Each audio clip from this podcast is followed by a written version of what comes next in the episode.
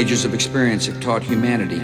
Something for your mind, your body, and your soul. with the middle two fingers.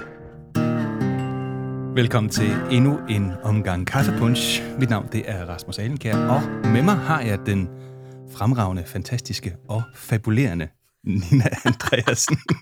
Der kommer uh, flere og flere vidunderlige uh, superlativer ud af dig. Det er dejligt. mm, Ja. mm. Du er godt klar over, at de der hovedtelefoner, du har på, ikke også? Mm-hmm. Det er dem Sting, han bruger. Jamen, vi havde lige lidt bøvl med at få dem helt til at virke herinde, uh, men det er simpelthen uh, Stings uh, hofmærke. Det er i hvert fald dem, man kan se ham med nogle gange. Ja. Jeg synes, Sting han er en, øh, en usandsynlig flot mand. Er du sindssyg, mand? Vi var over at se ham i Royal Arena for, ja, hvad er det, et års tid siden eller sådan noget. Jeg var helt i chok. Altså, manden er 72, og han er i bedre form, end jeg har været på noget tidspunkt i mit liv, tror jeg. Altså, det stod jo bare pumpet med muskler og sener og blod og på armene der, ikke? Og så stod han bare og styrede det der orkester. Det var fucking fedt. Vild, mand. Og så, så er han lige med i The Police, ikke? Altså, jeg, jeg har det stadigvæk sådan, du ved det der med, at man prøver på at se, om man kan, man kan sige, hvad, hvad er dit yndlingsband? Og jeg vender altid tilbage til Police. Altså, det, det er dem, der har betydet så meget for mig. Og Sting, ham var jeg fan af i 1985. Jeg var ikke særlig gammel, og det var meget, altså, Jeg var ikke født endnu. jeg var 12-13 år eller sådan noget, og der var ingen, der var fan af Sting på det tidspunkt. Ikke som 12-13 år, der var det jo Duran Duran og sådan noget der. Men så kom den der plade, um, The Dream of the Blue Turtles, som var hans første single, eller første øh, soloplade. Mm. Og, så, og, og det var, synes jeg var helt fantastisk. Og så har jeg spillet i et band, hvor vi spillede meget Sting og meget Police også. Fedt.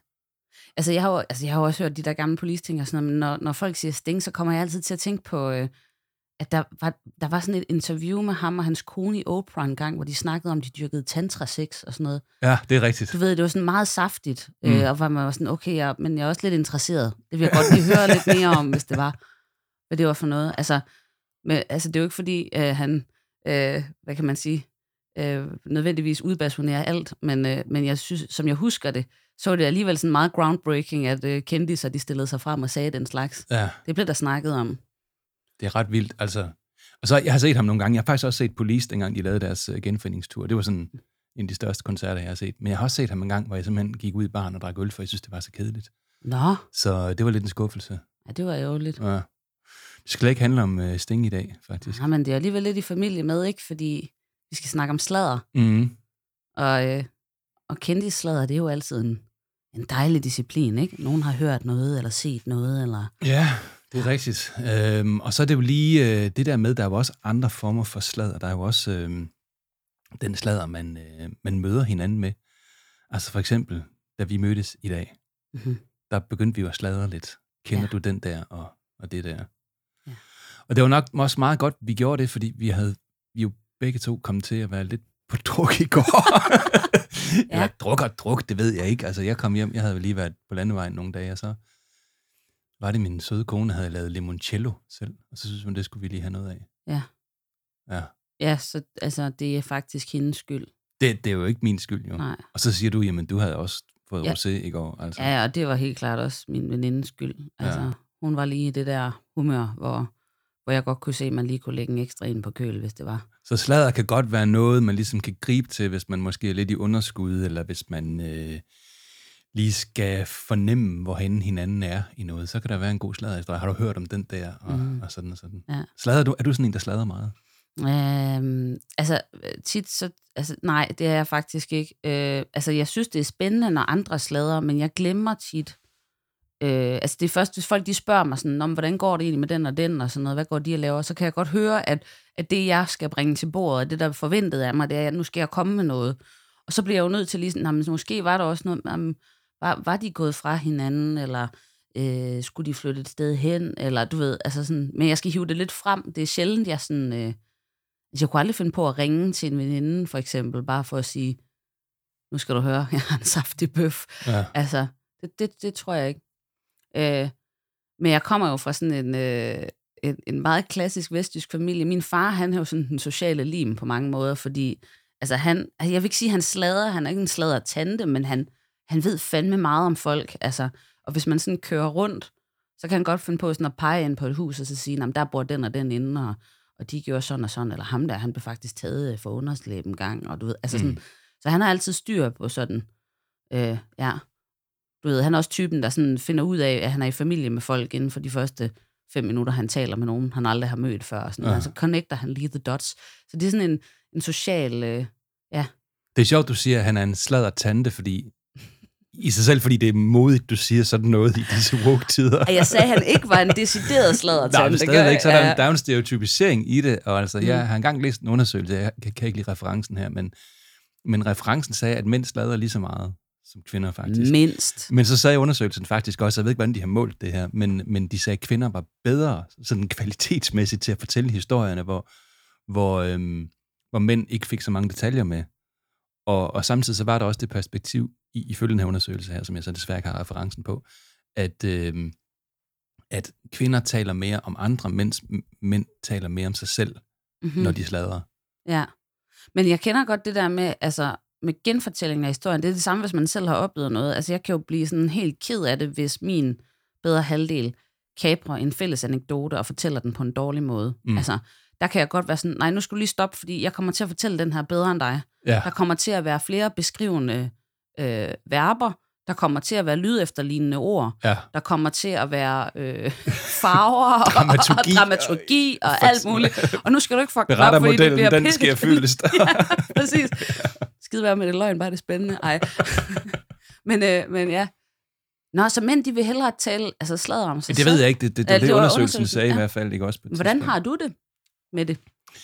Jamen, øh, altså, på godt og ondt kan man sige, at, at, at fortællinger, som jeg faktisk, det, det er faktisk altså noget, jeg har skrevet speciale om på psykologstudiet, som jeg har skrevet om, om, om narrativitet, øh, narrativ, som jo betyder fortælling, ikke? Mm. Og så har jeg skrevet et par bøger om det, men det var sådan mere fortælling som udviklings, øh, sådan te- teamudviklingsredskab.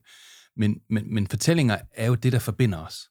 Altså, vi, vi er grundlæggende set forbundet af fortællinger om et eller andet, vi har sammen. Og det er jo det, sladeren kan. Den, den kan forbinde os, den kan skabe en eller anden social struktur, den kan sige noget om, hvis du kommer og fortæller en historie, så vil du fortælle om noget, der måske illustrerer nogle værdier, du har, at nu gjorde den og den det, har du hørt det? Og så siger du allerede dermed, det synes jeg er forkert. Så jeg kan, jeg kan navigere og forstå dig, eller for, navigere i vores relation og forstå dig, fordi at du har sladret om nogle andre. Så ved jeg, hvordan du positionerer dig i forhold til det. Og samtidig så kan en fortælling jo også gøre det, at man, øh, at man, at man forbinder sig med hinanden i forhold til noget. Så, så ikke alene er du noget i forhold til det andet, men så bliver vi to også noget i forhold til det andet. Og så finder du ud af, hvordan jeg står i forhold til det. Altså, man får en fælles... Øh, Vi får et referencepunkt, som vi kan sp- spille, spille bold op af. Øhm, og det, det kan også godt være, at det der, du fortæller noget om, bliver fortalt på en sådan måde, hvor du signalerer måske eksplicit eller implicit, at det skal vi måske nok ikke fortælle videre, eller det er noget, vi to har sammen. Og så er der også en eller anden intimitet, der lige pludselig opstår. Så sådan på godt og ondt, så kan sladder forbinde os, og det kan positioneres, det kan give os nogle måder at forstå verden på. Men sladder kan også gå hen og blive ondskabsfuldt eller ondsindet. Det kan blive sådan mere noget, der har karakter af ka- af bagtaleri eller, ja. eller sådan nedladenhed. Ikke? Og det, det, det synes jeg ikke om. Har du nogensinde øh, oplevet, at der er nogen, der har sladret om dig? Ja, det, det, det, Okay. det har jeg. Altså, ja, det har jeg hørt. Er der noget, er der noget, sådan, er der noget saftigt, du har hørt, hvor du har tænkt, det var alligevel... Nej, men så er det mere været noget med, altså, øhm, så er det mere været noget med nogen, der har været utilfredse over et eller andet, jeg har lavet, hvor de måske ikke har gået til mig og sagt det, eller sådan. Jeg kan huske, jeg var i et band dengang, hvor og så gik det op for mig, at, at vi, vi kom måske til at slade lidt om hinanden, fordi sådan er det jo, når man er i et band, så det er jo meget, meget tæt struktur, og, og det er svært at forstå, hvis ikke man har været i det. Mm. Og så kan man godt nogle gange mødes, og så er man sur over, at den har gjort det og det, og, sådan, og så, og så skal, skal man jo bare lære at grow the fuck up, og så, Mm. og så konfrontere hinanden. Ikke? Øh, jeg kan huske, der var, var trommeslageren, der han sagde, tidspunkt, vi har sgu alle sammen sladet om hinanden. Øh, De, de, vi har også sladet om dig, Rasmus, sagde han så. Sådan, Wow, ej! det kom helt bag på mig. Nej, for fanden, ikke? Øhm, Men der har aldrig været noget, hvor du sådan har tænkt... Altså, fordi jeg har, jeg har en gang oplevet en, der kom og spurgte mig, om jeg var lesbisk. Og så siger jeg sådan, okay. nej. Altså, Ja, nu griner jeg, fordi jeg ved, Ja, at du, ja, du, ja, du, har, du er jo heteroseksuelt forhold er- med, med Lasse Far, ikke? Ja, Altså. ja lige præcis. Ja. Ja. Og, og, og er ikke, det er ikke en, en bane halvdel, jeg har spillet på. Øh, ever, vil jeg sige. Lige den. Øh, straight as a fucking arrow, Ja. som de siger. Øh, og, så, og så viste det sig, at det var sådan, det var nogle stykker, der havde siddet, så, så de kom til at snakke om mig åbenbart, og så havde de snakket lidt om, at jeg var også sådan lidt, lidt broden, eller sådan noget. Så var der en eller anden, der havde sagt sådan noget med Linda P. Og, sådan, og, og lige så stille og roligt, så Ej, var Linda jeg, P. kan jeg godt se. Du er ikke Ja. helt vildt langt for Linda P. sådan lige udseendesmæssigt. Altså i ansigtet, der kan I godt. Ja, og vi kan måske også være lidt grove i munden begge Jo. to. Altså nu er jeg meget pæn i den her podcast jo, men øh, Mm. ja. Men, øh, Det vil jeg lige sige det til der- lytterne, det er ikke altid tilfældet, når man slukker mikrofonen. ah, ah, ja, men, øh, men under alle omstændigheder, så har de i hvert fald siddet og snakket om mig af en eller anden grund, og så er de nået frem til, at jeg var lesbisk, og så altså i en grad, hvor folk de begyndte at spørge mig om, om jeg var det, og hvor mm. jeg Mm. var sådan, altså den der gode gamle H.C. Andersen med, med en, en fjer kan blive til fem høns, øh, ja. den var... Men det, det var jo sådan noget, altså, det synes jeg jo bare var underholdende, altså.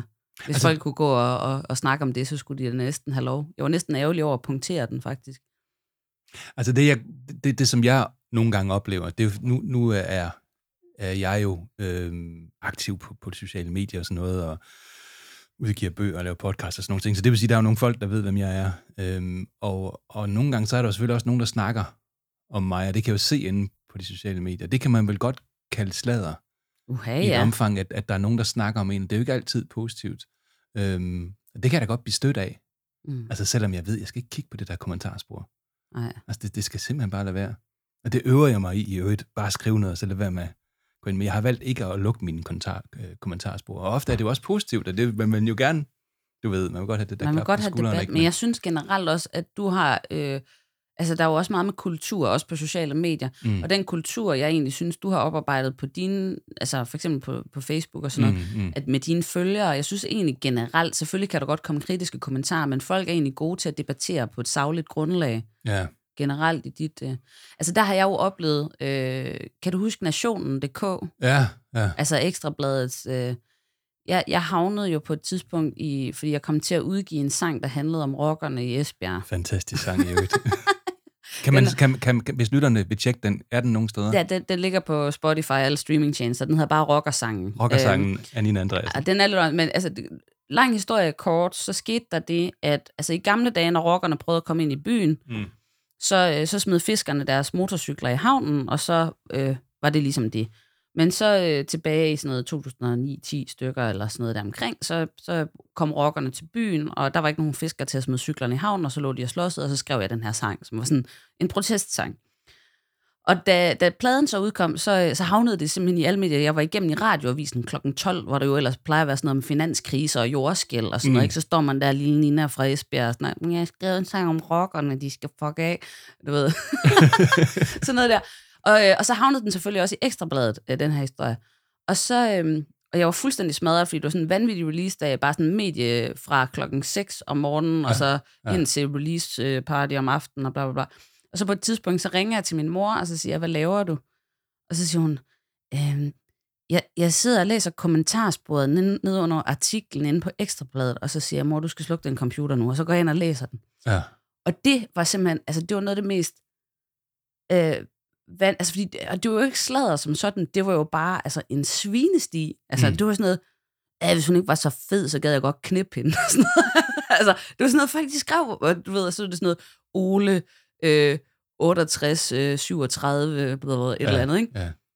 Og hvor man bare var sådan, fuck, altså, så den der følelse, du har, eller kan have med det der med, at folk de taler bag om din ryg, men i det offentlige rum, Mm. den kan jeg godt, altså også ud fra den oplevelse, ligesom, altså næsten mærke fysisk, altså det der med, at man bliver sådan kampberedt på en eller anden måde, ikke? At, Og bliver trusselsaktiveret, som ja. Det hedder sådan en neuropsykologisk ja. Optik, ikke også? Jeg, jeg synes, det er voldsomt, fordi at, at det, jeg beskæftiger mig med, er jo sådan børn- og ungeområdet meget ofte, og også øh, i i børn, der er udsatte, eller forældre, der kæmper med at få det hele til at fungere, fordi at øh, deres børn måske har, har fået en psykiatrisk diagnose, og ikke fået den hjælp, de skal have og sådan noget.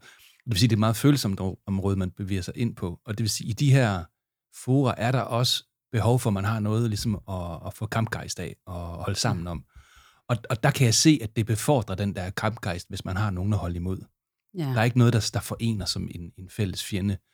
Øhm, og, og det er altså ubehageligt at være genstand, fordi at, så kan det være, at jeg skriver noget, og jeg skriver almindeligvis ikke om handicap og psykiatri og den slags. Jeg skriver om noget, der er lidt bredere end som så. Øhm, og så er jeg jo begyndt at fløjte, har du lagt mærke til det? Det er, fordi, jeg har, jeg, fordi jeg har haft bøjle på, Nå, og så har jeg taget den af, så før, før der havde skæve tænder, så mens jeg havde bøjle på, savlede jeg. Nu har jeg taget bøjlen ind, nu fløjter jeg så. så sagt, derudover. Men, Det er sådan, har I hørt, Rasmus han Ja. er begyndt at fløjte? men, men, men jeg, altså, jeg går ud fra et, et sådan... Øh, et tryghedsperspektiv, eller et socialt perspektiv, kan jeg, øh, gjorde jeg det igen, kan jeg godt forstå, at folk samles, men det er bare ikke sjovt at være den, de samles om. Også fordi, at, at så kan det godt være, at jeg har skrevet noget, mm, men, men fordi man måske er i underskud selv, eller øh, er vred, eller har behov for bekræftelse i, i den her lille undergruppering her, så fortolker man det, og så fortolker man, og så taler man om den fortolkning, man selv har, som om, at det var det, jeg har sagt. Mm-hmm. Og så bliver man skudt noget i skoene. Og det tror jeg, det er det der, den der oplevelse af uretfærdighed. Det er følelsen af at være uskyldigt dømt. Altså det, Ja, har du ja, nogensinde godt læst øh, Kafkas processen? Jeg gad godt sige det, du lige sagde. Nej, men det skal du gøre. det Den er så fedt. lille kort bog. og så skal jeg gøre det. Okay. Lille kort bog, øh, psykopatisk øh, kancelisprog til gengæld. Mm. Øh, jeg havde en mareridt hver eneste nat, jeg læste den, fordi den der frygt for at, være, at blive uskyldigt dømt, altså det der med, altså han løber jo rundt sådan fra det ene sådan embedskontor til det andet, for hvad er det, jeg har gjort, og der er ikke rigtig nogen, der kan svare noget, og så ender det med, Mm. nu skal jeg ikke spoil den, men, men altså det der med følelsen af, at man bliver dømt, og man kommer for nærmest et tribunal, men uden man har muligheden for at forsvare sig, fordi man ved måske ikke helt, hvad anklagen er, og man forstår ikke, hvad der er. Altså den følelse af at blive uskyldigt dømt, uden at have muligheden for at forsvare sig, det er jo sådan en grundlæggende, øh, nærmest angstprovokerende situation. Jeg kender faktisk øh, en del, som har været, øh, har, er, har eller har været øh, psykiatriske patienter, som føler den øh, på, på nærmest daglig basis, fordi øh, at de føler, at, at i og med, at man har en diagnose, Mm. så øh, behøver vi ikke at tage det, de siger, helt så alvorligt. Altså, fordi det er nok bare sygdommen, der snakker, eller det er nok bare... Og det er jo lidt den samme også, det der med at være uskyldigt dømt. Jeg ved godt, det er et sidespor, men Det, det er nu noget af det, og jeg tænker, at, at hvis nu det var, at man ikke så, hvad det var, folk de skrev, eller hørte, hvad det var, de talte om, så tror jeg ikke, det vil være så slemt, fordi man kan sige, igen tilbage til, hvad er sladder? Det er noget, der forbinder os. Det er noget, der skaber social orden. Det er noget, der informerer os øh, om, om hinandens værdier, øh, og, og, og dermed også gør det muligt for, for os sådan at forbinde hinanden. Ikke? Og hvis folk bare havde det for sig selv, mm, så tænker jeg, så er det fint. Men det er ikke rart at stå på sidelinjen og kigge ind på det. Det er det, jeg tænker, tænker der er ubehageligt. Og det har i hvert fald gjort noget ved mig, altså den her tur, jeg har haft de sidste mange år, hvor, hvor, øh, hvor jeg har været meget aktiv i den sociale debat og skrevet mange ting. Og jeg har også, altså, fordi når man, når man tænker hurtigt er vant til at skrive, du, og, Mm. og optræder meget, og skal, og skal håndtere hæklet, du ved, dem der kommer med, med sådan tilråb. tilråb, ikke også? Så, så er man hurtig med at komme med en hurtig bemærkning.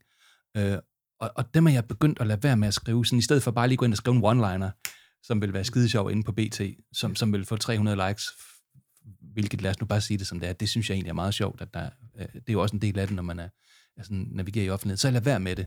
For eksempel med Christine Antorini, Mhm. vores undervisningsminister. Hende har jeg været lidt efter. Mm. Øh, det var hende, der lavede Folkeskolereformen. folkeskolereformen, og det er ikke det har ikke været den mest populære reform nogensinde. Ej, det ville sgu være synd at sige. Hvis man bare kender en enkelt lærer Ja. i sit liv, så... Jeg vil godt lige sige, at jeg har aldrig været personlig øh, på den måde. Jeg har ikke kommet med nedladenhed over for en. Aldrig nogensinde. Jeg har altid holdt mig til det savlige. Det, det vil jeg faktisk godt bryste mig i, det har jeg altid gjort. Men nu kunne man jo så godt, når hun nu melder ud, at øh, nu vil hun som 58-årig til at læse til sygeplejerske. Altså, det har jeg faktisk kæmpe respekt for. Det har jeg faktisk også. Og ved du være helt ærlig, så, er jeg altså også der, hvor jeg kan sige, vi mennesker ændrer sig også. Mm. Og skal hun have den siddende på sig resten af sit liv? Det tror jeg, der er nogen, der synes, hun skal, fordi at, at der, der er rigtig meget, der er gået galt der. Men hun er også et menneske, der har valgt at tage en uddannelse, hvor jeg tror, hun kommer til at hjælpe nogen. Vi har brug for sygeplejersker. Mm. Så i stedet for at skrive, nå, du turde nok ikke at blive skolelærer, sådan et eller andet, du ved, fra hoften, så tænker jeg, hvordan vil jeg egentlig selv have det med det? Mm. Altså, hvis nogen skrev sådan noget om mig, det ville jeg faktisk have det rigtig ubehageligt med. Så lad det være. Ja. Ja. Ja, ja, altså det gode gamle mantra med, at man ikke skal skrive noget på sociale medier, som man ikke vil sige til folks ansigt, øh, den er jo sådan set, øh, det er et meget godt pejlemærke, ikke? Jeg har, jeg har sådan tre, tre ting, jeg, jeg har, jeg har sådan, sådan en mantra-ting, jeg ved, er det et mantra eller en, en leveregel? Hvis jeg ser noget, som jeg synes er... Kan jeg det igen? Undskyld. Hvis jeg ser noget på, på øh, de sociale medier, eller hvorhen det nu er, som- jeg er... Øhm, Jeg ved ikke, om din arm, den... øh, Gør den lige- et eller andet? Den gør, ja, du rækker lidt med bordet. Ja, det er bare, fordi jeg ved ikke, om det går i mikrofonen. Åh, Nå, på den måde der. Sorry, undskyld. Men Bordet, det står der også det sådan står lidt. vipper lidt. Det er, det er et IKEA-bord, og jeg har det ikke godt med IKEA. Nej. Sponseret podcast. Øh, nej, ikke sponsoreret. Jesus. Jeg har sådan tre ting, hvis jeg, hvis jeg nu ser et eller andet, og det kunne være, øhm, Antorini vil være sygeplejerske, så har jeg sådan tre spørgsmål, jeg skal stille mig selv. For det første, the greater good hedder det. Det er ikke engang et spørgsmål, det er, altså, er det i det store billede godt eller skidt, der er nogen, der læser det sygeplejerske? Det må vi sige, det er egentlig fint nok. Punkt to, er det inden for min rækkevidde? Altså, kan jeg påvirke det på nogen måde? Og punkt tre, hvordan kan jeg komme omkring med det her på en positiv måde? Så the greater the good, rækkevidde, og hvordan kan jeg være po- positiv omkring det? Og hvis det nu var en Turini, altså, er det godt, at nogen bliver sygeplejerske? Ja. Er det inden for min rækkevidde at på- påvirke på nogen måde? Overhovedet ikke. Hvordan kan jeg gå omkring det på en god måde? Ja, jeg kunne vel, jeg kunne vel måske endda gå ind på min profil, og så skulle jeg ønske en tillykke. Mm. Eller jeg kunne lade være med at sige noget. Ja. Det bliver i hvert fald ikke på nogen måde, sådan jeg kan besvare de andre spørgsmål på en god måde, ved at gå ind og skrive et eller andet surt. Øhm, jeg tænker, der var nogle af de der, der, der sladrede om, om din rockersang, der skulle have stillet sig de tre. Altså, det var i hvert Spørgsmål. fald meget, det var en meget voldsom oplevelse, øh, som, altså, man kan sige, jeg kunne jo bare have lavet være med at læse det, men øh, jeg, jeg synes, det var meget voldsomt at blive konfronteret med andre menneskers sådan fra hoften holdning til en. Altså folk, som ikke jo på nogen måde havde sat sig ind i, hvad man ellers gik og lavede, hvem man var. Øh, og det er jo ikke fordi, altså, og det er jo, det er, jo, det er jo det der med, at når vi tænker på os selv, ikke, så tænker vi altid situationelt, og på andre, så tænker vi principielt. Ikke? Altså, Mm. Så, så, øhm, så når det går ud over mig, så tænker jeg, "Sy- men prøv, I kender mig jo ikke, og, hvad sådan noget. Og så ved jeg jo godt, at, at hvis det havde været andre, hvor jeg havde haft en eller anden godt reaction på noget, de havde sagt, så havde jeg jo ikke nødvendigvis øh, sat mig ned og læst om hele deres øh, forhistorie og whatever, og hvad de ellers gik og lavede, inden jeg dannede mig en holdning til det og ytrede mig om den. Prøv lige at sige det igen. Altså, når man tænker om sig selv, så tænker man... Situationelt. Det er faktisk ja. noget, jeg har lært af en, en anden dygtig psy- psykolog på ja. et tidspunkt.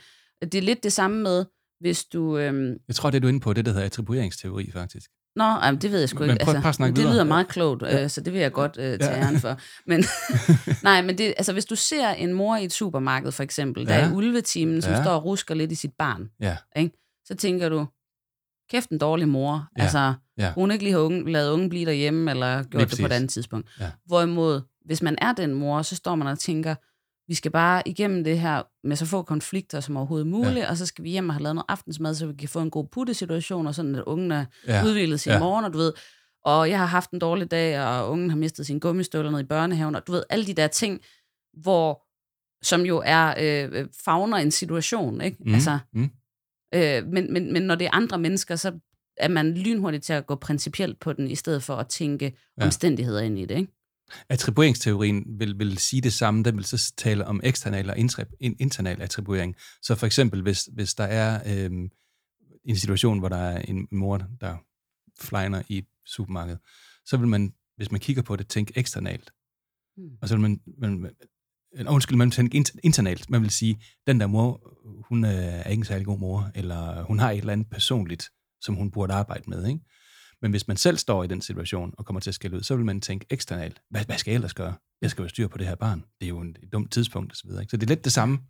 At det er den samme ting, men man tillægger forskellige... Ja, værdier. Ja, og til, attribuere betyder at tillægge, ikke også? Ja. Ja. Ja, og værdier og værdidomme i virkeligheden. Altså ja, sådan, At man forsøger at undskylde sig selv i virkeligheden, ikke? Ja. Altså nu Og skal, der... jeg, lige, nu skal jeg skynde mig ned til Fakta, fordi jeg skal hente noget mælk, inden de lukker. Og så skynder jeg mig derned. Og det er jo helt okay, fordi jeg skal have det der mælk. Men hvis jeg ser en anden en komme kørende for hurtigt på vejen, altså idiot. Mm. det er Ja. det samme, ikke? Ja. Men det, vi kører lige Ja. samme tempo begge to. Men hvordan tror du egentlig, det føder ind i sladder? Altså, er det, øhm, er det fordi, at vi igen tænker principielt om andre, at, at så kan man godt have, ja, åh, kæft, man så har taget kassen, eller så har der været et eller andet, du ved, eller så slog han noget. Øh. I hvert fald kan man sige, at, at, at dialogen om andre får en anden karakter, hvis man tænker internalt og eksternalt, altså som noget, man forholder sig til. Altså, hvis jeg nu satte mig i vedkommende sted, hvordan vil vedkommende så egentlig have haft det? Eller hvordan vil jeg have haft det?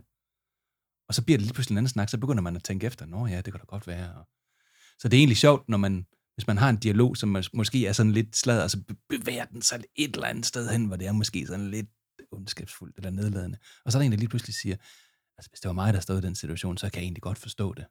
Mm. så bryder den faktisk den der lidt negative tone i. Ja. Ja. Og det afhænger også meget af, hvilket selskab man er. Jeg har det faktisk svært med selskaber, hvor der bliver sladret, hvor, hvor der ikke er nogen form for mellemregninger. Selvfølgelig så findes der jo, og det kender vi jo alle sammen i vores liv, tilfælde, hvor man ret hurtigt kan sådan, du ved, jeg hørte om en sådan langt ud bekendt, der havde tæsket sin kæreste, ikke? Mm.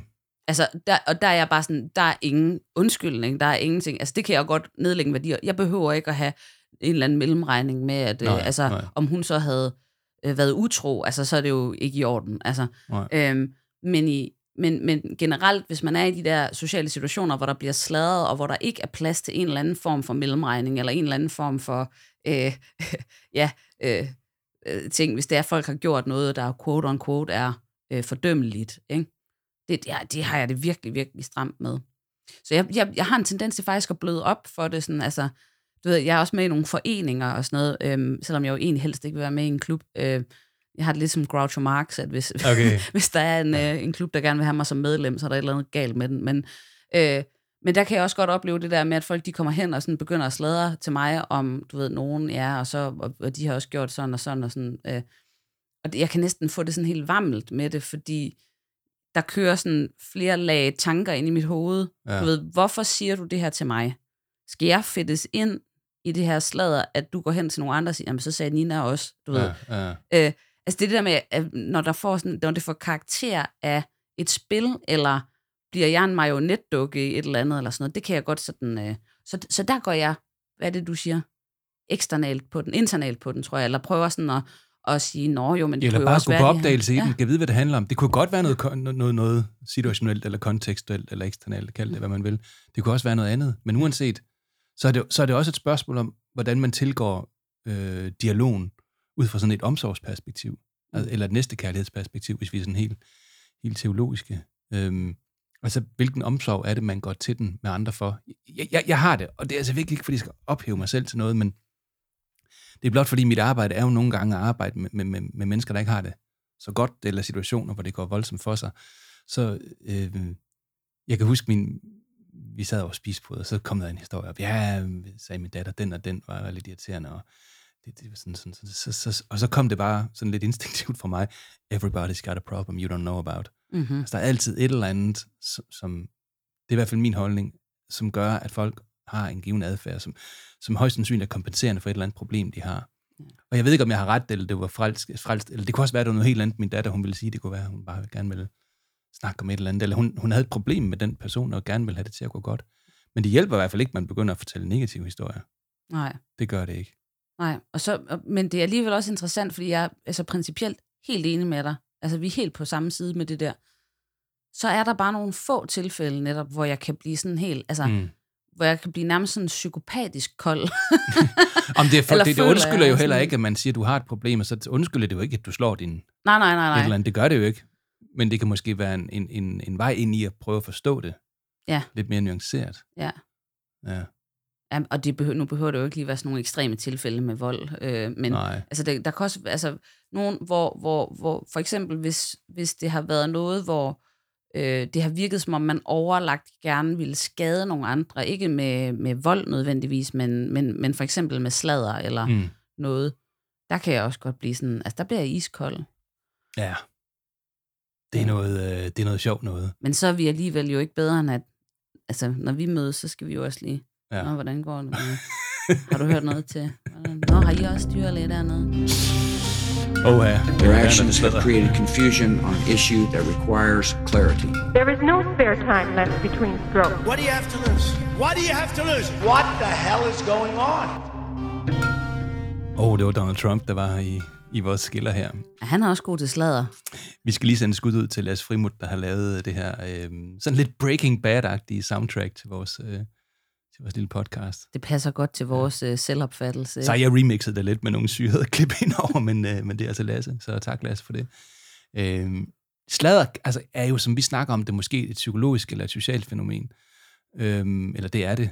Og, og det kan forbinde os, og det kan være noget, der, øh, der også skaber distance. Det kan være alt muligt. Men, men øh, noget sladder også kan, det er jo, det er jo at være en journalistisk øh, ting. En disciplin, jo. Ja. Ja. Det er en, Nu er du journalist. Altså, hvad, hvad, hvad er sladder i den journalistiske genre? Jamen, i modsætning til social sladder, så øh, når vi taler om, om journalistisk sladder, så står man jo faktisk til ansvar øh, potentielt over for domstole og pressenævn og, øh, og ens øh, læsere, lyttere og seere og sådan nogle ting. Mm. Så der er jo selvfølgelig nogle andre krav, øh, og det synes jeg nogle gange folk de glemmer, når de for eksempel omtaler tabloidpressen eller øh, sladderpressen som noget, der er sådan lidt smudsigt, fordi altså, det, vi går jo alle sammen til hverdag med, med sladderhistorier, som er langt mindre underbygget, end det du nærmest til enhver tid kan læse på forsiden af Se og Hør, eller ja. alle mulige andre steder. Fordi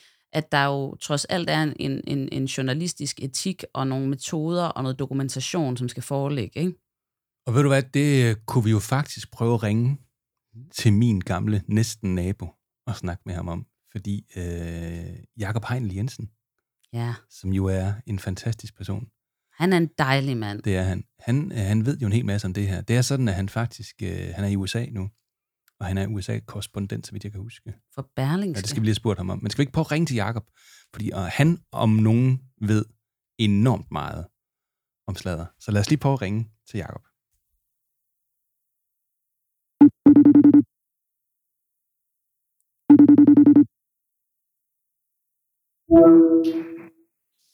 Det er Jakob. Hej Jakob, det er Rasmus. Og Nina? Hej. Er der hul igennem? Det er der i hvert fald. Det er, jo, det er jo en langvejs samtale, det her. Vi sidder jo altså i Danmark, og du er jo faktisk helt over i USA. Ja, det er rigtigt. Jeg er i Washington D.C. Ej, hvor spændende. Du er lige rykket over, er du ikke det, Jacob? Jo, jeg er lige rykket over øh, for at starte som øh, øh, USA-korrespondent på, øh, på Berlinske. Øh, så det er noget helt nyt øh, for mig. Jeg har jo øh, i, øh, i øh, rigtig mange år arbejdet på, øh, på BT og på Se og Hør. Øh, så det er, det er noget at skifte. Og så er du faktisk også med i, øh, i Danmarks bedste sladder podcast, eller hvad de kalder den for, Danmarks bedste sladder magasin. Hvad er det, man... Magasin, Magasin tror jeg, vi kalder det. Ja, ja, ja, alt det, vi taler om, som jeg har fulgt øh, nøje, og, øh, og synes jo faktisk, der var ham der, der hed Jakob Heinl Jensen, der, der sådan havde noget intelligent at sige. Så gik det op for mig, at vi faktisk har været naboer engang, Jakob. Det er rigtigt. Det er to huse fra hinanden Ja. i, uh, i Esbjerg i Kirkegade. Så verden er stor, og verden er lille på én gang. Øhm, og Det er en- rigtigt. En af grundene til, eller grunden til, at vi faktisk øh, har fået lov til at ringe til dig i dag, er jo netop, at du har beskæftiget dig indgående med, med sladder som fænomen. Og øhm, Nina og jeg, vi sidder og har en, en, en dialog med hinanden om sladder i dag. Ja, men vi har jo ikke, altså på den måde, jeg, jeg er jo også uddannet journalist oprindeligt, øh, øh, Jacob, men, mm. men jeg har jo ikke, øh, hvad kan man sige, haft med, med, med sådan de mere kulørte stof at gøre, øh, hvis vi, medmindre vi tæller navnesiderne øh, på Jyske Vestkysten i Varde med som en, en del af det kulørte. øhm, Ja, det kan man godt. det er kulørt lokalt. Øhm, men, men øh, altså, der er jo lidt den her tendens til, at, øh, at når vi taler om sladder sådan, i forhold til journalistik og sådan noget, så, så er der nogen, der har... Altså, der er ligesom to typer mennesker. Ikke? Dem, der indrømmer, at de er interesseret i det, og så dem, der læser det, men siger, at de ikke gør. Er det, Præcis. hvordan, hvordan har du oplevet det, som, altså, når du har arbejdet professionelt med det her stofområde? Er det, er det noget, folk de ligesom har øhm, prikket til dig i forhold til, altså, om du har noget insiderviden, du ikke kan skrive, fordi du ikke har, har opbakning til det, eller hvordan? Ja, det, er altså, jeg tror, øh, altså, der er jo selvfølgelig dem, der synes, at, øh, at sladder er noget, som er, øh, som er ufint, og noget, man, man ikke kan beskæftige sig med, fordi man på en eller anden måde øh, snærer øh, i andres øh, privatliv øh, på en eller anden måde. Men, øh, men, men, men sladder kan jo være øh, enormt mange ting, og det er jo fuldstændig rigtigt, det du siger, det er hovedet på søm, det der med, at alle, selvom man siger, man, øh, man ikke læser det, jamen, så må man jo bare konstatere, at det gør folk alligevel. Det er jo derfor, at vi, øh, at det er jo derfor, vi ser øh, stadigvæk øh, øh, i dag, at, øh, at de store øh, underholdningstabloide medier, de også er de medier, der har øh, øh, den største folkelige øh, bevågenhed. Det er dem, øh, der bliver læst øh, mest. Og sådan har det sådan set været i, øh, i rigtig mange år i Danmark, og selvfølgelig også øh, her i USA, i det store udland. Og det siger jo noget om den store interesse, der er for det kulørte øh, stof. Det kommer man ikke udenom. Det er, øh, det er folkeligt. Vi så det også i øh, 80'erne. BTA Efterbladet var de øh, absolut største aviser og solgte mange hundredtusind aviser øh, hver eneste dag med øh, mere eller mindre sladder på forsiden, ugebladene, Se og høre Billedbladet, havde kronede dage. Og i dag er det jo bare blevet øh, omsat til øh, kliks øh, i det digitale. Så, så uanset øh, om vi vil det, om vi synes det er fint eller ej, så er sladder bare noget, der optager nogle mange mennesker. Ja. Hvad, hvad, hvad tror du, det er, der gør det? Altså, hvorfor, hvad er det, der det piger hos os som mennesker? Jamen, jeg tror, det er, øh, jeg, jeg, jeg tror simpelthen, at jeg tror sådan set ikke, det er så farligt. Jeg tror, det er interessen for andre menneskers liv, øh, og den interesse, den, øh, den, er, den er ganske menneskelig, øh, og den har vi øh, alle sammen. Vi vil gerne vide, øh, hvordan det går med andre. Vi vil gerne spejle os i hinanden. Og jeg kan jo, og jeg kan jo altså oversætte det helt hjem til det lille hjem i Kirkegade ved siden af, der hvor Rasmus er vokset op. Altså, det er jo også øh, den der gadeslader, der var for sådan en gade som Kirkegade. Ikke? Øh, min mormor kommer jo ikke over øh, og fortæller øh, ved middagsbordet, at, øh, at der er kommet en eller anden ny rapport om et eller andet øh, kedeligt. At hun kommer over og fortæller, at øh, Søren og Kirsten nede fra øh, ved hjørnet, de vidste, øh, de er vist øh, på vej til at blive skilt, og, og hun har vist også set, øh, øh, at der er råd lidt for meget øh, øh, øh, rød Aalborg ind, og, og sådan nogle ting. Ikke? Så altså, det er jo, der, er jo både den, der er jo både den nære slader og den fjerne slader, men jeg tror, at al sladeren på en eller anden måde, det, det siger noget om vores interesse for andre mennesker, fordi vi har behov for at spejle os i andre mennesker, enten for at og, og, og, og, og se, hvor, hvordan, øh, hvordan vi egentlig selv øh, klarer det her i verden, og hvordan, øh, og hvordan andre men- mennesker gør. Jeg tror ikke nødvendigvis, at det er så farligt. Men er det sådan, at vi nødvendigvis skal udfordre os selv for, for at ligesom indrømme eller begive os ind i sladerens verden? Nu er vi jo i et andet afsnit talt med Ibi Pibi, og, og, og og øh, indgangsvinklen til, til det afsnit, det var, at jeg tror, jeg er blevet en lille bitte smule kunstsnoppet.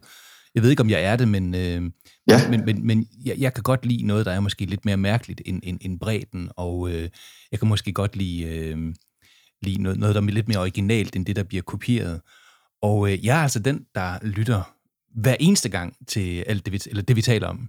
Øh, og jeg, jeg, ja. jeg, jeg føler mig ikke talt ned til, eller, øh, eller jeg føler ikke, det sådan er en guilty pleasure, hvis vi skal bruge det ord.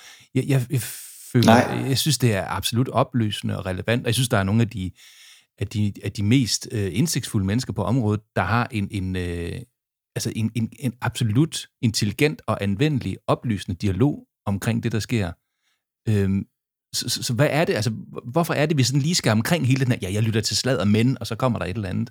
Altså, hvad, Jamen, der er jo, der, er, der er jo, der er jo et eller andet... På et Hvor, eller andet hvorfor måde, kan jeg godt lide sladder? Hvorfor kan jeg godt lide at lytte til det, du snakker om, Jacob? Det er spændende. Ja, men, men jeg tror, altså, der er måske et eller andet, der, altså, der er måske et eller andet skamfuldt ved at indrømme, at, øh, at vi interesserer os for, øh, for, for, for mennesker, vi ikke kender privatliv, eller øh, ja. noget af den stil. Men man, man, man kan jo sagtens løfte det øh, op, som jeg i al beskedenhed også synes, vi, øh, vi prøver at gøre i, øh, i, i det, vi taler om. Og på en eller anden måde øh, øh, bruge de her historier også som motor til at fortælle nogle, øh, nogle større historier.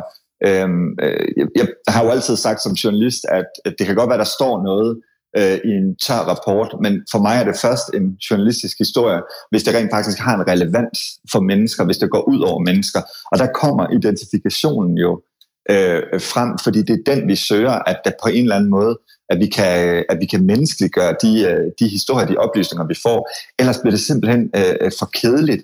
Og der er jo ikke noget værre end oplysning, der er kedelig. Og jeg tror simpelthen ikke, at mennesker tager informationer ind, hvis ting bliver formidlet kedeligt. Og det kan sladder jo også være med til at gøre. Fortælle en større historie. Om det så er en, øh, en, en historie om en, en, en, øh, en, en kendt, der, øh, der har været voldelig over for sin kæreste, øh, jamen, så kan det jo også sige noget om en, en tendens i samfundet. Øh, øh, det kan sige noget om øh, det kan sige noget om misbrug. Det kan sige det kan sige noget om mange mange ting, som vi på en eller anden måde så får en større forståelse for, en op, ikke forståelse for, men en større oplysning om igennem de her personificerede historier. Og det tror jeg bare er, øh, det, det tror jeg simpelthen er vigtigt for, øh, for den måde, vi som mennesker bliver oplyst på. Jeg, øh, jeg læste en interessant artikel, øh, jeg, jeg prøvede at forberede mig lidt øh, til vores snak her, Jacob. Jeg læste en interessant artikel i Psychology Today, som, som pegede på, at, at hvis man sladrer, så er det faktisk et tegn på, at man har en høj social intelligens. Øhm, ja. for eksempel på en arbejdsplads, eller i, i familiære sammenhæng mellem venner og sådan nogle ting. Men den kan også ligesom komme over på et, på et tidspunkt, hvor Altså, fordi at, at sladeren kan ligesom binde mennesker sammen, at man får tillid ved at dele øh, hemmeligheder eller nyheder eller øh, sådan nogle ting øh, mellem mennesker. Men hvis den kammer over, ligesom, og det bliver sådan ondsindet sladder eller noget, så kan det faktisk have den modsatte effekt. Øhm, jeg, ja, jeg det, tror, det tror jeg er meget, meget rigtigt. Ja. jeg, jeg tror, altså privat, der er jeg virkelig dårlig til at sladre. Øhm, det er tit mine veninder, de ringer til mig, og så siger de, nå, er der noget nyt? Og så skal jeg til at tænke, øh, øh, fuck, er der nogen, der er gået fra hinanden, eller nogen, der er blevet kærester, eller sådan noget. Jeg, jeg kan aldrig huske det. Øh, jeg tror, jeg er bedre til det sådan på, det, på de store planer. Øhm, eller på de store planer i forhold til kendiser og sådan noget, synes jeg, det, det, er, det er mere interessant. Øhm, men ja, jeg tror egentlig, at der jeg vil hen, det er, at øhm, du, du står jo sådan lidt øh, i et skifte nu, øhm. Mm. hvor du skal til at, at formidle en anden type stof. Kommer du til at tage noget mm. Af, af det her med øh, fra, fra din sladderfortid, om man så må sige? I høj grad. Øhm, øh, også fordi, at men nu kan man så også sige, lige præcis inden for det øh, stofområde, der må man jo sige, at USA er jo nærmest et gennemsyret tabloid øh, land øh, på alle måder. Det gennemsyrer både politik og nyheder og alt muligt andet. Så på den måde, så, så, så, så føler jeg mig temmelig godt rustet til det. Men det er klart, at, at, øh, det er klart, at jeg, jeg, jeg synes, vi skal tage nogle af de ting øh, med også over i, i den sådan mere øh, seriøse journalistik, fordi jeg rent faktisk også synes, at det øh, kan være med til, øh, altså det behøver ikke nødvendigvis at betyde, at, øh, at øh, som Rasmus også sagde i starten, at sladder behøver ikke at være dumt, det behøver ikke at være ondskabsfuldt, det kan, øh, det kan sådan set også være interessen for den menneskelige historie, og interessen for den menneskelige historie, den gennemsyrer jo al øh, journalistik, fordi det, det er sådan, vi formidler historier, så jeg tager i den grad noget øh, af sladeren med øh, øh, videre. Og så er det jo bare mega vigtigt, også øh, som du siger, øh, øh, det her med, at, at det netop bliver, øh, at det også kan blive konstruktivt, og det ikke nødvendigvis behøver at være ondsindet øh, sladder. Og det er jo også noget, vi, altså, øh, i, det, det er i den grad noget, som vores lyttere i det, vi taler om også, hvad hedder det, øh, hvad hedder det, går op i det her med, at de jo rent faktisk ikke synes, at vi at vi er nogle assholes, der sidder og hænger folk ud, at vi på en eller anden måde beskæftiger os med det på en, øh, på en, på en uh, seriøs måde. Jeg tror på et tidspunkt, at, uh, at, at vores slogan, eller programmets slogan, var, at vi tager sladder alvorligt, og det synes jeg sådan set er meget dækkende. Mm. Det er det, vi gør, og det kan man gøre i, det kan man gøre på, på mange fronter, synes jeg. Det er vel også et spørgsmål om, hvordan vi ligesom fraserer det, fordi øhm, man kunne også kalde det human interest. Altså nu, nu, nu fulgte jeg jo for eksempel sagen om, øhm, hvad hedder de op fra, fra, øh, fra Nordjylland, dem der spillede? Susie og Leo? Susie og Leo. Og Susie og Leo. Leo gik jo Ja. desværre bort, ikke? Og, og, Jo. den måde, øh, den historie blev talsat på, vil jeg jo ikke betegne som sladder, men mere som, som noget, der portrætterede en, en, øh, et, et, et ægteskab og øh, øh, nogen, nogen, der havde optrådt i mange år på en måde, som, som måske kunne være kitschet, men som også bragte en masse glæde, men sladder var det vel egentlig ikke. Så hvornår er det, Jakob, det knækker fra at være det, man kunne kalde human interest, eller portrættering, portrættering eller og så, hvornår bliver det til sladder? Men jeg tror, jeg tror faktisk ikke rigtigt, at der er nogen øh, øh, skillelinje. Og, og lige præcis med, med, med Susie og Leo, tror jeg også, at man skal huske, at det er jo faktisk ikke øh, alle mennesker, der har den der sådan lidt mere akademiske tilgang til slaget med, uh, vi vil gerne lidt læse det, men så vil vi alligevel ikke helt øh, stå ved det. Her var, et, her var et par, som levede i offentlighedens søgelys. Altså jeg tror nærmest, Susie, hun, hun tog telefonen for at orientere journalister om, øh, om, øh, om Leos øh, helbred mere end noget andet i den tid. Det, var ikke, det er ikke nødvendigvis øh, sådan, at alle mennesker øh, er bange for at, at deltage i sådan nogle ting. Og det tror jeg også nogle gange, man, man skal huske med sladder, at, øh, at det i virkeligheden måske også er, er sådan en, en, en, en lille elitær kerne, som rynker på næsen af det. Mm. Men det brede, den brede befolkning, de har det egentlig fint nok med at, øh, at, at, at, at sladre og, og, og, og stå ved det. Øh, og, og så tror jeg også, det er en kulturel ting. Jeg tror simpelthen også, der er noget ved danskerne, der gør, at vi, øh, vi, vi har ikke sådan en... Øh, altså, vi, vi er lidt... Vi er, vi, vi er faktisk ret private i forhold til mange andre, andre øh, folkefærd.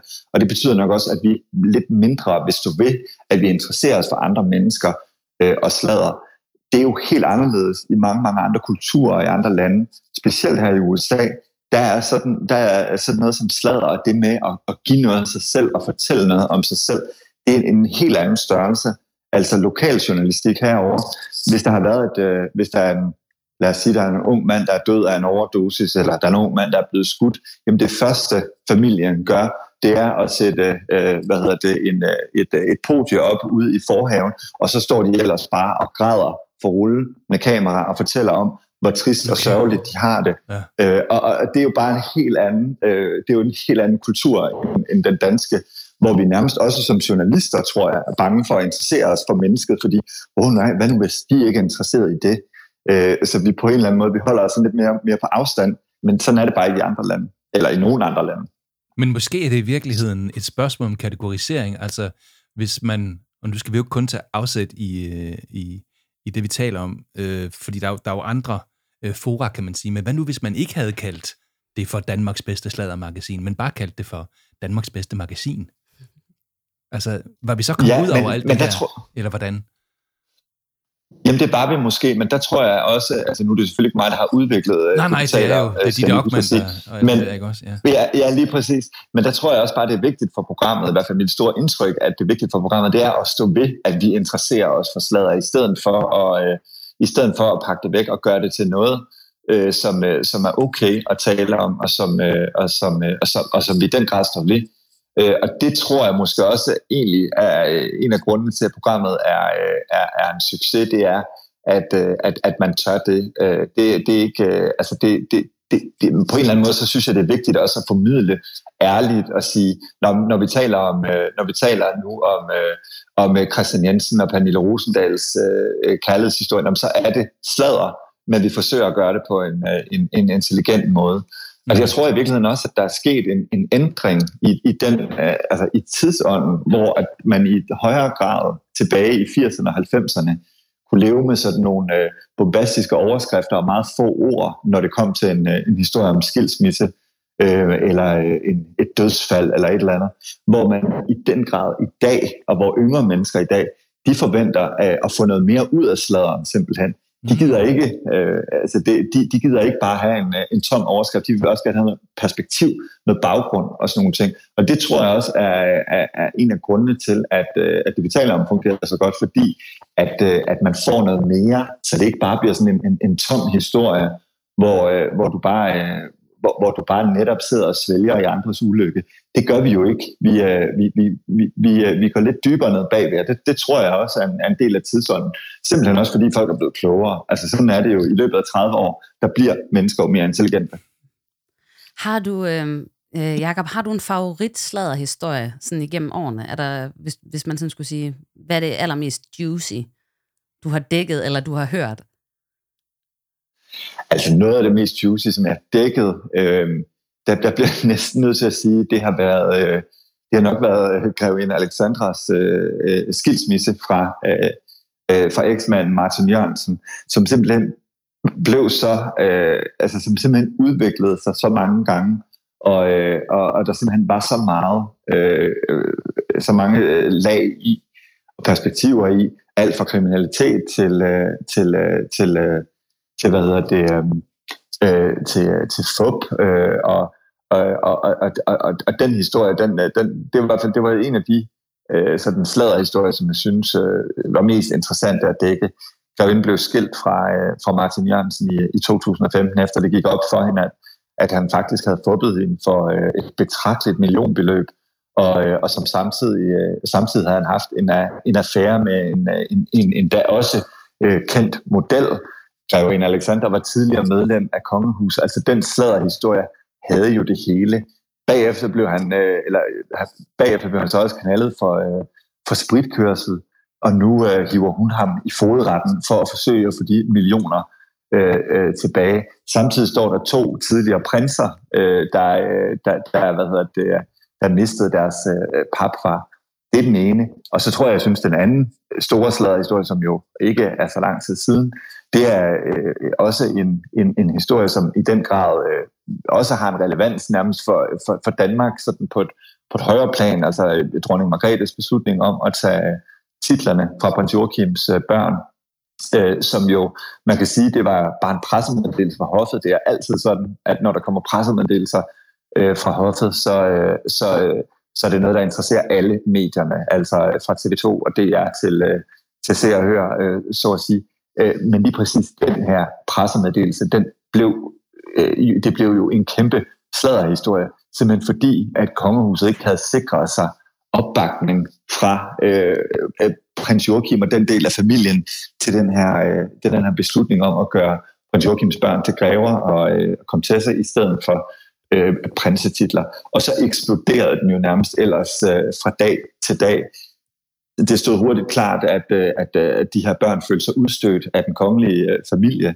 Og, og, og, og så kom der jo et længere forløb, hvor, hvor at, at vi så de to fløje i kongehuset nærmest bekrige øh, hinanden. Det stod tydeligt og klart, at der simpelthen var en, en, en jo igen meget menneskelig konflikt mellem øh, en, i en familie. Men lige pludselig så, stod, øh, så kom den til offentlighedens, øh, øh, den kom i offentlighedens søgelys, og lige pludselig blev det en, en konflikt, som danskerne kunne forholde sig til, og en konflikt, som dronning Margrethe også var nødt til at nævne i sin øh, nytårstale. Og så kan man sige, var det rimeligt, at den sladderhistorie, den skulle, øh, den skulle, øh, den skulle fylde øh, så meget i medierne? Det synes jeg sådan set, øh, det var. Fordi der er ingen tvivl om, hvis man spørger kronprins Frederik, kronprinsesse Mary, og den del af familien, så vil de gerne tale det ned. Det er jo altid kongehusets, øh, øh, de, de vil jo altid gerne have de her sager til at forsvinde. Men den anden side af familien følte sig jo dårligt behandlet, så de havde egentlig lyst til øh, at, øh, at, at, at fortælle øh, i øh, medierne øh, om, hvordan det gik. Og hurtigt stod det jo klart, at, at, at, at de to familier simpelthen øh, har et kompliceret forhold øh, til hinanden.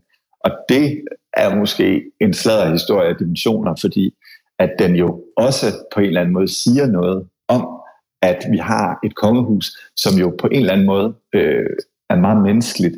Der findes nok ikke den familie, hvor der ikke er familiekonflikter, men lige pludselig så kunne vi spejle os i, at selv vores øh, kongehus, der vi så allermest op til måske i Danmark, de også havde den.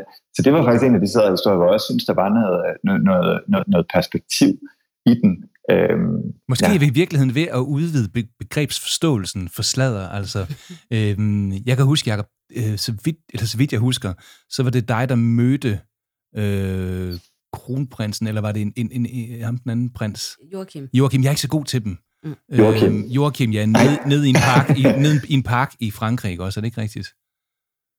Øh, jo, det er rigtigt. Det er rigtigt. Og, og, og, og det, det var i sådan, jeg, jeg, undskyld, jeg er ikke lige sådan er, er særlig tjekket på, hvem det var den slags. Øhm, jeg kunne godt huske ham, jeg kan bare ikke huske, hvad han hed. ja. øhm, men, men, men det, der kom ud af det, var der jo enormt rørende, og enormt ærligt, og enormt tæt på. Øhm, mm. Og havde det været alle mulige andre, ja. havde man jo ikke kaldt det for sladder. Altså, Nej. Havde det været, været Jonas Vingegaard, så havde man kaldt det for sport, eller en mm. reaktion, eller et eller andet.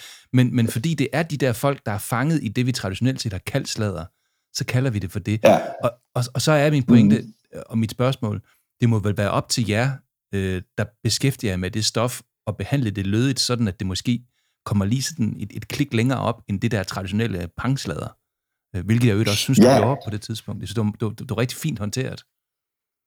Men, men, det er også en, men det er jo også netop, øh, netop det, der, altså faktisk så, så det plejer, det, det, det, det plejer også at sige det her med, at sladderjournalistik og underholdningsjournalistik, det er faktisk nærmest noget af det sværeste journalistik, man kan lave. Jeg tror nogle gange, man øh, i hvert fald i, øh, i journalistikkens verden kigger en lille smule ned på journalister, der beskæftiger sig øh, med sladder. Men jeg skulle altså hele tiden sige, at det er noget nemmere at gå til et pressemøde i en bank, øh, der vil fortælle om deres nye overskud, end det er at, øh, at, at ringe til øh, en person og spørge, om de er blevet skilt. Fordi det jo også stiller nogle meget høje krav, ja, som ja, du også siger, ja, Rasmus, netop ja. til Også man skal kunne huske, man jo, hvilken hvis, prins man, man skal har. jo høre... ja, undskyld. Ja, man skal huske, hvad de hedder, de prins. Huske, men man skal, ja, du, ja, undskyld, præcis, men man skal også huske, man skal også huske, nej, det er helt i orden, det er helt i orden. Men man skal, men man skal også huske, øh, man skal jo virkelig huske at bruge øh, de redskaber, man har journalistisk. Så det er jo også vigtigt, når prins Joachim han, øh, han står og, og, og, og siger, øh, jeg fik, øh, jeg fik alt for kort tid, øh, jeg har ikke kunnet nå at orientere mine børn om, om den her beslutning, om de ikke længere skal være prinser. Så også at gå tilbage til kongehuset og spørge, jamen fik han, altså ligesom at præsentere begge synspunkter, og hele tiden gå tilbage til dem, ligesom hvis man beskæftiger sig med en, øh, en, en skilsmisse i, i, uh, inden for underholdningsuniverset, så er det også enormt vigtigt det der med at høre begge parter, og ikke bare øh, ringe og, øh, og, og få en kort kommentar, altså virkelig komme til bunds i sagen. Den forpligtelse har man jo som, journalistik, øh, som journalist, uanset om man sidder på børsen, eller om man sidder på, øh, på CRH eller BT eller Ekstrabladet. Øh, så på den måde, så, så, øh, så ja, igen, det, det er igen det der med, man skal bare huske at tage sladder alvorligt. Hvis man ikke tager sladder alvorligt, så skal man slet ikke beskæftige sig med det. Mm. Og man kan, man kan vel også sige på, på, på mange sæt, at, øhm, at er der noget sted, øh, i ja, nogen journalistisk genre, hvor, øh, hvor klagerne til pressenævnet, de sidder løst på folk, så er det måske lige præcis inden for den her genre. Og derfor så, øh, så, så i hvert fald min erfaring med øh, quote-unquote sladderjournalister, det er, at, øh, at de er om noget ofte endnu grundigere i deres research, end, end mange andre, fordi at de sidder ja, så løst. Det, ja, Jamen lige præcis, at det, er jo, at det er jo sådan noget, som øh, sikkert også chefredaktørerne på de medier, øh, uden at vide det, de går allermest op i, det er netop, at deres journalister, de, de, øh, de, de sørger for at, øh, at, at, få, at, at, at, at gøre alle de her ting, så de ikke øh, øh kommer i, i problemer. Og det, øh, men det er jo faktisk ikke sådan, hvis du går ind og kigger på øh, en afgørelse, eller afgørelser fra pressenævnet, så det er jo ikke sådan, øh, at, øh, at, at det er de kulørte medier, der altid er, er stærkest øh, repræsenteret i, i pressenævnssager. Sådan er virkeligheden ikke.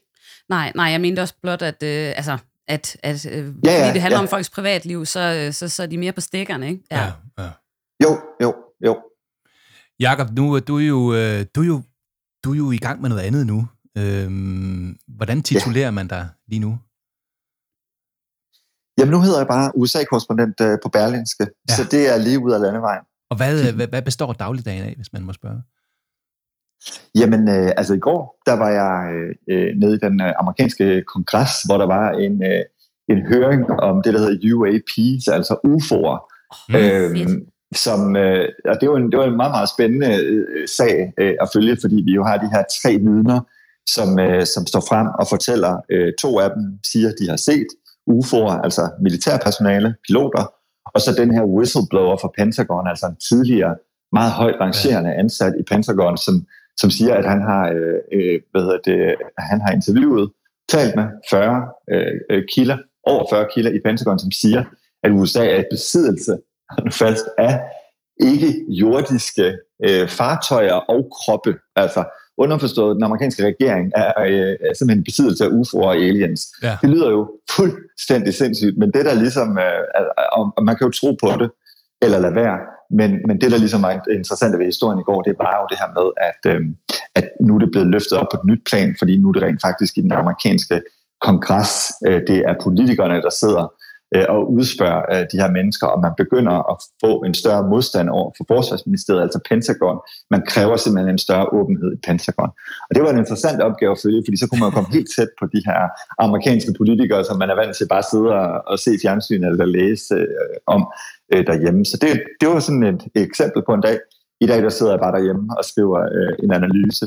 Men det er klart, at når præsidentvalget går i gang, primærvalget går i gang til, øh, til januar øh, 2024, så får jeg ualmindeligt travlt hele 2024 med at dække det meget spektakulære og meget kulørte, kan man også godt sige, præsidentvalg, som amerikanerne står over for i november 2024. Altså det må vel være det vildeste land, man kan være i, når man, øh, når man er til den lidt eks- eksplosive og lidt, øh, hvad sker der-agtige genre, ikke? Jeg, jeg var derovre og sådan i, i 16 og 17 der omkring, hvor Trump og alt det der, det skete, altså, og der var jo den ja. mystiske stemning. Altså, det, det hele er jo ja. bananas. Altså, er det ikke vanvittigt at være i et bananasland? Altså? Jo, jo, det er det, og, og, og det er virkelig sådan efterhånden, at man har det sådan, at virkeligheden er bare er, er meget vildere end fantasien. Lige præcis, ikke også? Øh, konstant. Og det er også derfor, det efterhånden bliver sådan, når man er til sådan en, en høring om UFO, så er det lige før, man, man også sidder og tænker, ja, men Jamen, og jeg, Why not? jeg sidder og tænker på, hvis vi skulle lave en, en, en sladderrubrik øh, om, om Jakobs nye liv, øh, ville det så være sådan noget Esbjerg-dreng afslører UFO'er øh, i, i USA? Den laver vi til navne. Den laver vi til navnesider. Det er nok lige, ja. Kan vi ikke sige, at, øh, at du, du, du ringer til vores podcast som det første, hvis du får den afsløring, så øh, skal vi nok love at, at formidle den øh, hensigtsmæssigt. og interessant. Det er en aftale, Rasmus. Jakob, tusind tak, fordi vi måtte ringe til dig. Tak skal du have. Hej, hej. Altid en fornøjelse. hej, hej. Hej. In the 1970s, New York graffiti, rapping, and breaking became the prime expressions of a new young people subculture called hip hop. The voice of the people must be heard. I wish I had a record like that. Boy, could I have some fun. Han er altså en dejlig mand, ham Jacob Ja, han er helt fantastisk. Ja. Det er han. Og du, er, er, er, du boede næsten nabo? Ja, altså vi var, ja, det jeg, jeg vil kalde det nabo. Altså, der var lige et hus imellem, ikke også? Men det var, øh, altså det var, var et, et, et godt lille kvarter øh, i Indre By her i Esbjerg. Ja. Så jeg har, jeg har kendt Jacob siden han var helt lille. Han er, han er lidt yngre. Han er ikke Han er, nogen... jeg tror, han er 10 år yngre end mig. er han ikke, jeg tror, jeg er jævnaldrende med ham sådan nogenlunde. Ja, han er de der sådan slutninger af 30'erne. Jeg har ingen anelse om, hvor gammel du er, Nina, faktisk. Nej. Så man må ikke spørge jo. Det er alt den Botox. Ej, åh oh, nej, nu har jeg startet et rygte. øh, jeg er 36. Ja, Okay. Ja, Jeg tror, han er lige omkring... Han er vist et par år ældre end dig, så. ja. Ja, ja men jeg har kendt Jacob. Nå. Altså, Kan siden- du huske, hvordan han var som barn? Ja, det kan jeg godt. Altså, øhm, altså vi besøgte jo hinanden, og mine forældre var, øh, var venner med, med Jacobs forældre også. Og, øh, altså, jeg har jo ikke været kammerater med ham på den måde, eller- eller hans søster, Anne. Øh, men, men fordi de var sådan en del år mindre end jeg, men, men vi, øh, vi hang derud med dem og spiste med dem og sådan noget. Jeg kan huske Jacob, og man lå lidt mærke til ham, fordi han havde sådan lidt en affekteret tale, som ikke så mange børn i Esbjerg havde. Øh, så man, kunne- man kunne sådan godt øh, sådan skille ham ud fra mængden. Mhm. Ja. Så sprang han ud senere som homoseksuel, og det, det kunne måske godt have noget med det at gøre. Jeg synes nu ikke, han taler specielt affekteret nu, men, Mm. mm. men der var et eller andet, hvor man tænkte, han taler ikke helt Ja. med den samme vestjyske accent, Men det var inden din, din gaydar, den ligesom var kalibreret, eller hvad? Ja, det, det jeg, jeg ikke. kan ikke huske det. Jeg kan bare huske, at han var en flink fyr. Altså, det, det var altid rart at, øh, at, at hænge ud med dem, og det, det var altid velfungerende. Det var, så jeg husker ham som en utrolig, utrolig sød dreng. Ja. Og så viste det sig faktisk senere hen, det var egentlig meget syret, at øh, nu hørte jeg jo øh, det, vi taler om, og, og som jeg også nævnte i samtalen med Jacob. Og så går det op for ham på et tidspunkt, ja, han lyder altså som en, kan det passe? Og, sådan, og så skrev jeg til ham, altså inde på, på deres Facebook-tråd, Jakob, jeg tror altså, at vi to kender hinanden. Så skrev han tilbage, Rasmus, det, det gør vi da. Så, så, sagde han, jeg tror simpelthen, vi har både, ja, det ved jeg da godt. Det ved jeg da godt. Så havde vi lige en bromance der. Jeg kan huske, det var så, jeg har bare fulgt med, fordi jeg synes, han var en god journalist, og var, var så sympatisk at høre på og sådan noget der. Og så skrev han tilbage, jamen, jeg synes også, du er flink, var det sådan rigtig kærligt. Så det var, Nå, fint. ja, det var vældig. Jeg kan godt lide Ja. Jacob, det kan jeg. Ja, ja, jeg har også kæmpe stor respekt for hans arbejde, og hører Mm. også øh, det, vi taler om religiøst. Øh, altså, og det er næsten, fordi jeg skal, altså det er sådan en tvangstanke nærmest, at jeg skal, jeg skal høre det hver eneste uge. Og, Han taler altid positivt, og han taler altid ordentligt og med respekt. Øh, og han, han kender sin plads. Han ved godt, at han er måske sendt i byen af, et, et, et såkaldt sladderblad. Mm. Men det betyder jo ikke, at man ikke skal tale ordentligt til folk, eller overholde almindelige sociale spilleregler. nej, og, og det han kan jeg er, godt lide ved ham. Og han er, altså det er jo netop også det der med det faktuelle, som vi også talte med ham om, ikke? At, øhm, at de der klager og, og civile søgsmål og sådan noget, de kan godt sidde lidt løst på folk, når det er noget, Mm. der handler om deres privatliv.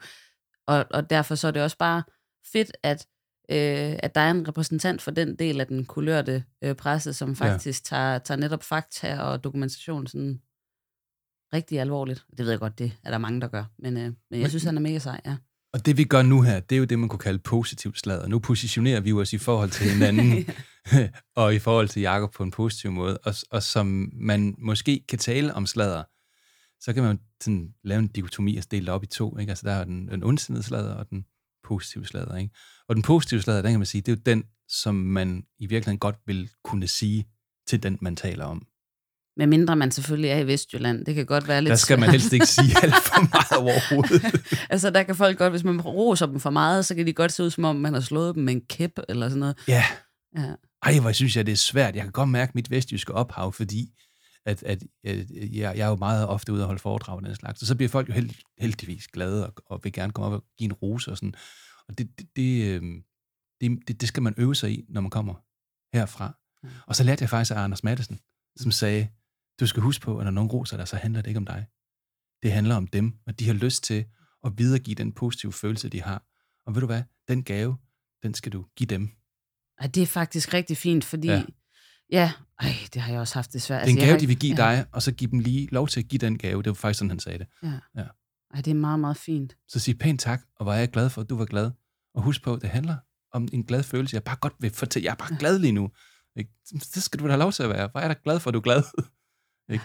Så det har hjulpet mig igennem det der med at få roser, det der med, at det handler virkelig ikke om dig, det handler om, om den følelse, de har, den har de behov for at, at gøre noget med. Ikke? Jeg prøvede en gang efter en koncert, at der var en mand, der kom hen, og så var han så glad for det, og det var jo dejligt. Men han var så glad, at han, han vidste ligesom ikke, hvad han skulle gøre, så det endte med, at han sådan næv mig i kinden, som om jeg var sådan en skolepige. det var ikke. Og jeg skulle godt nok lige finde sådan en grimasse, der kunne passe, fordi det... det var ikke... Men ja, der er ondsindet slag, og så er der, så er der sådan den der, man også godt kunne sige til folks ansigt. Men der var også flere typer. Altså sådan... Ja, altså, jeg, jeg, jeg læste på et tidspunkt en, der hedder Jeanette Lemmergaard øh, fra Syddansk Universitet. Hun er, er lektor derude. Og hun siger, øh, kan jeg huske, at, at slaget kan også have sådan en terapeutisk funktion. Så det vil sige, man kan jo godt snakke om noget, man synes ikke har været rart ved en anden person, eller, eller en eller anden historie. Og så kan man måske bearbejde den lidt. Og der tænker jeg, at, at, at det er jo godt, men man skal godt nok gå til det med en vis form for diskretion, og jeg tænker ikke, man skal lave en podcast, hvor man sidder og snakker om det, så andre folk kan høre det. Altså så er vi inde på den der, i det der intime rum, ikke?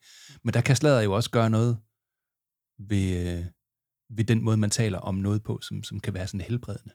Ja. Ja. Ja, det kan jo også være en identitetsskaber, ikke? Altså, netop det der med, at, at det siger noget om mig og mine værdier, at jeg har den her holdning til Ja. noget, nogle andre har gjort, eller et eller andet. Ja. Det kan en hel masse, det der slader der. Vi har været vidt omkring i dag, Nina. Ja, det har været rigtig spændende. Altså, jeg anede ikke, hvordan vi skulle gribe det an, det her slader om, hvordan det var ledes, og, og slader, det er jo ofte noget, man forbinder med alt det, som, som Jacob Hein Jensen snakker om, men, men slader er jo også bare, du ved, Ja. to mennesker, der mødes og snakker om et eller andet på en eller anden måde. Og så er der jo også, øh, jeg kommer bare til at tænke på, at jeg havde en kollega engang, som øh, havde en ven, der prøvede at starte et, starte et rygte. Okay. Øh, og, altså, og jeg tror, det var sådan et forsøg på at se, hvor langt man kunne få det til at sprede sig. Og hans idé, det var at bilde folk ind, at grevinde Alexandra slet ikke kom fra Hongkong, men kom fra Nuuk. øh, men jeg tror, ikke, jeg, tror, jeg tror ikke, den rigtig noget ud. Men, øh, men altså, det kan jo også være en disciplin, at man ikke bare øh, fører slaget videre, men også decideret finder på noget, bare for at se, hvordan Ja. kan man egentlig stole på, hvor kommer det videre hen. Ja. Åh, oh, den har også nogle implikationer af sådan en racistisk karakter, så som Ja, ja. slet ikke skal gå ind i, at Ej. jeg bliver bange nu her. Altså, ja. Det var jo ikke mig, der fandt på det. Det var det ikke. Nina, jeg tror, vi skal sige tak for i dag, fordi at uh, tiden er faktisk gået, så øh, det er der, vi er. Ja, det Ja. kan også være, at du har en saftig bøf til mig, når du slukker mikrofonen. Det Lad os, aldrig. øh, lad, os, øh, lad os se, hvad der sker efterfølgende her. I hvert fald så vil jeg bare sige tak til dig, kære lytter. Tusind tak, fordi du har været med endnu en gang. Der kommer selvfølgelig mere kaffepund, så du kan finde de andre afsnit inde på diverse streamingtjenester. Følg med på vores Facebook-gruppe, hvor du kan komme med kommentarer og ønsker. Ha' det rigtig godt fra mig, Rasmus, og Nina Axis of Andreasen. evil, One foot ahead of the other to give you proper balance. humanity, and your soul. Bigger, better, partisan anger, anything on anybody's mind, they, they, they, you know, they let hear a poem about. I'm not here to work for you. I'm here to teach you how to work. With the middle two fingers,